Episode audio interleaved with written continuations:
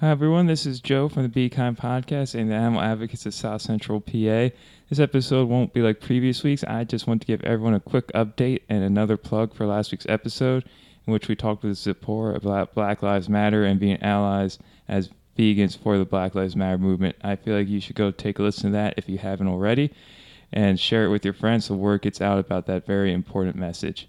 With the Animal Advocates, over the past few weeks, we've really dived into the wildlife killing campaign with uh, Humane Action Pittsburgh and had several meetings with several local legislators that all been going very well.